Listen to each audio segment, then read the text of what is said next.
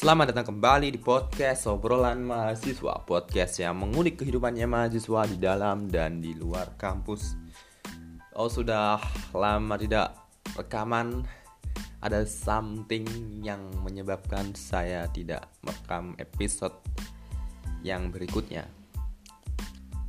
Setelah kemarin saya membahas mengenai fashionable-nya mahasiswa untuk episode kali ini kayaknya akan saya ubah topiknya. Agak melenceng dari topik yang kemarin tapi tetap masalah kehidupannya mahasiswa.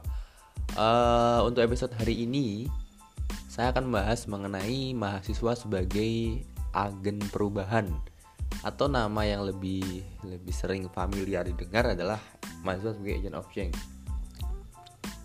Sebenarnya sejak pada saat awal sebagai mahasiswa baru kita itu sering di disebut di gaung-gaungkan ya. Banyak senior senior terus juga mungkin dosen juga beritahukan bahwa kamu ini sebagai agent of change kamu ini sebagai agen perubahan. Itu sering kali di dikumandangkan kalimat seperti itu. Entah itu di dalam kampus maupun pada saat di luar kampus. Mungkin bagi teman-teman yang mengikuti organisasi ekstra kampus or itu kalimat seperti ini lebih sering didengarkan saya yakin. Karena saya sendiri mengalaminya. Pada saat saya di dalam kampus itu jarang sekali yang mengucapkan bahwa mahasiswa sebagai agen perubahan. Tapi pada saat saya berada di organisasi luar itu set, hampir setiap pertemuan ketika kita membahas mengenai pergerakan mahasiswa pasti kalimat agen perubahan tidak pernah tidak pernah luput dari perkataan. Uh, sebenarnya kalau saya pribadi mengatakan bahwa mahasiswa sebagai agen perubahan saya setuju. Saya benar-benar setuju. Saya melihat uh, sepanjang berdirinya republik ini pergerakan mahasiswa memang ada. Dan buktinya memang nyata. Terbukti buktinya memang konkret nyata pada tahun 1966 pada saat penggulingan Presiden Soekarno jelas mahasiswa punya adil penting dalam menurunkan Soekarno. Mahasiswa bergabung dengan Angkatan Darat lalu menurunkan Soekarno.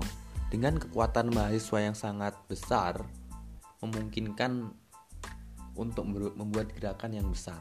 Itu pada saat Presiden Soekarno. Terus juga pada saat tragedi malari, malapetaka Januari ya, tahun 1974 pada saat rejim Soeharto juga begitu.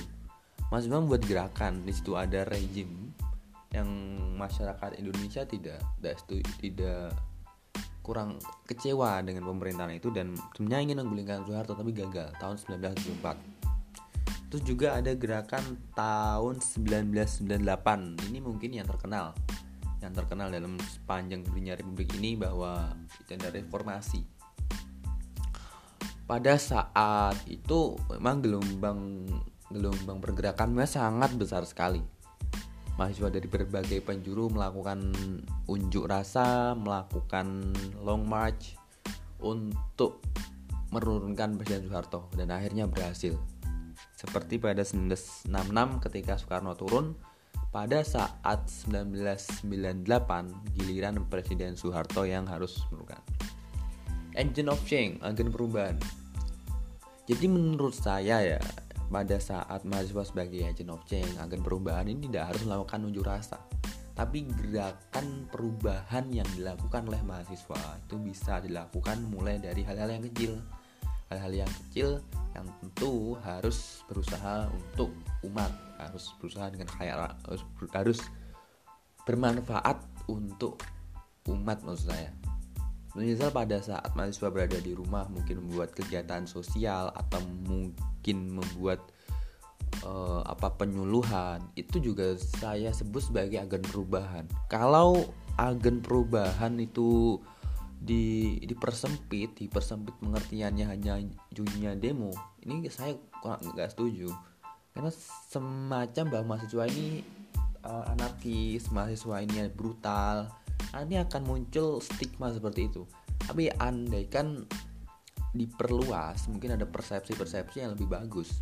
Seperti penyuluhan terus kegiatan sosial. Semisal ada yang jurusannya jurusan pertanian mungkin.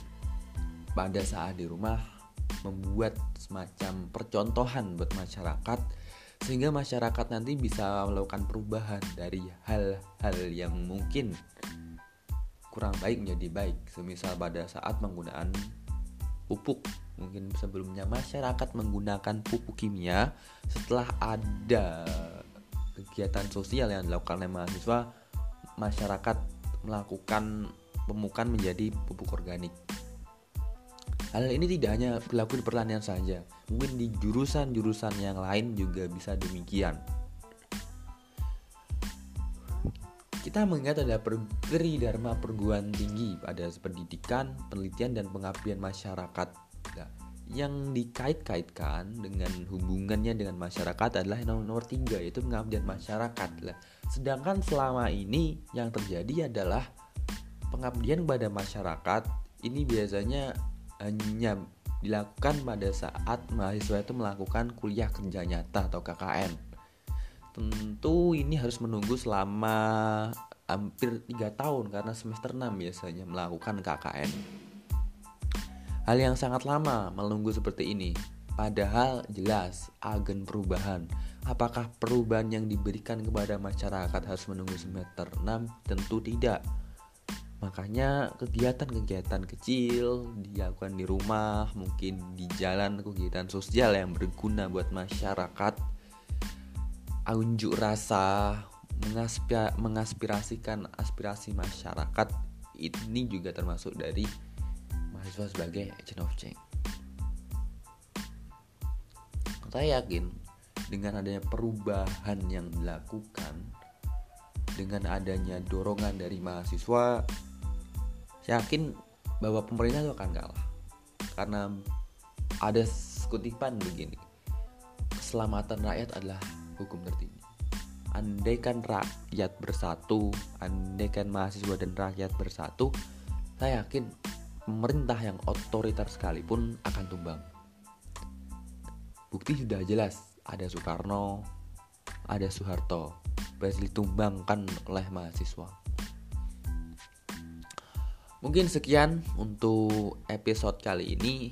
Tidak usah lama-lama saya yakin uh, apa yang saya berikan mungkin ada sedikit manfaat. Ya sedikit sedikit gak apa-apa. Sampai jumpa di episode berikutnya and bye bye.